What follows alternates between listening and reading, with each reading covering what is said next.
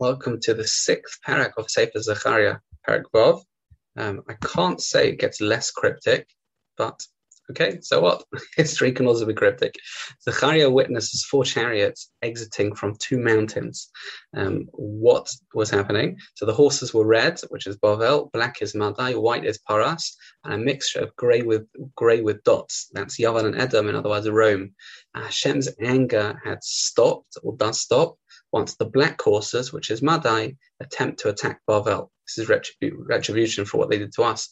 Hashem instructs Zechariah, use the gold and silver donated by Cheldai Tuvia Yehuda to fashion two crowns, one of which is designated for Yeshua Kohen Gadol. Okay?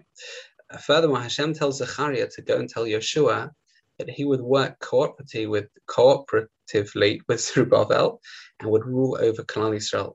There's a mention of someone called Semach over here, Semach is either Zerubbabel or Mashiach, in which case we're referring to the third Beis Hamikdash.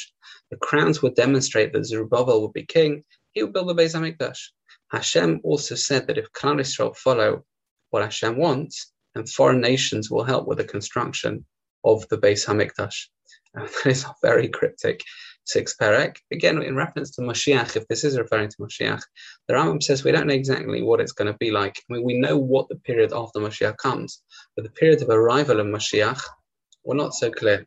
Says the Rambam in Hilchos Malachim, when it comes, we'll see what all those parables meant. It'll be totally clear.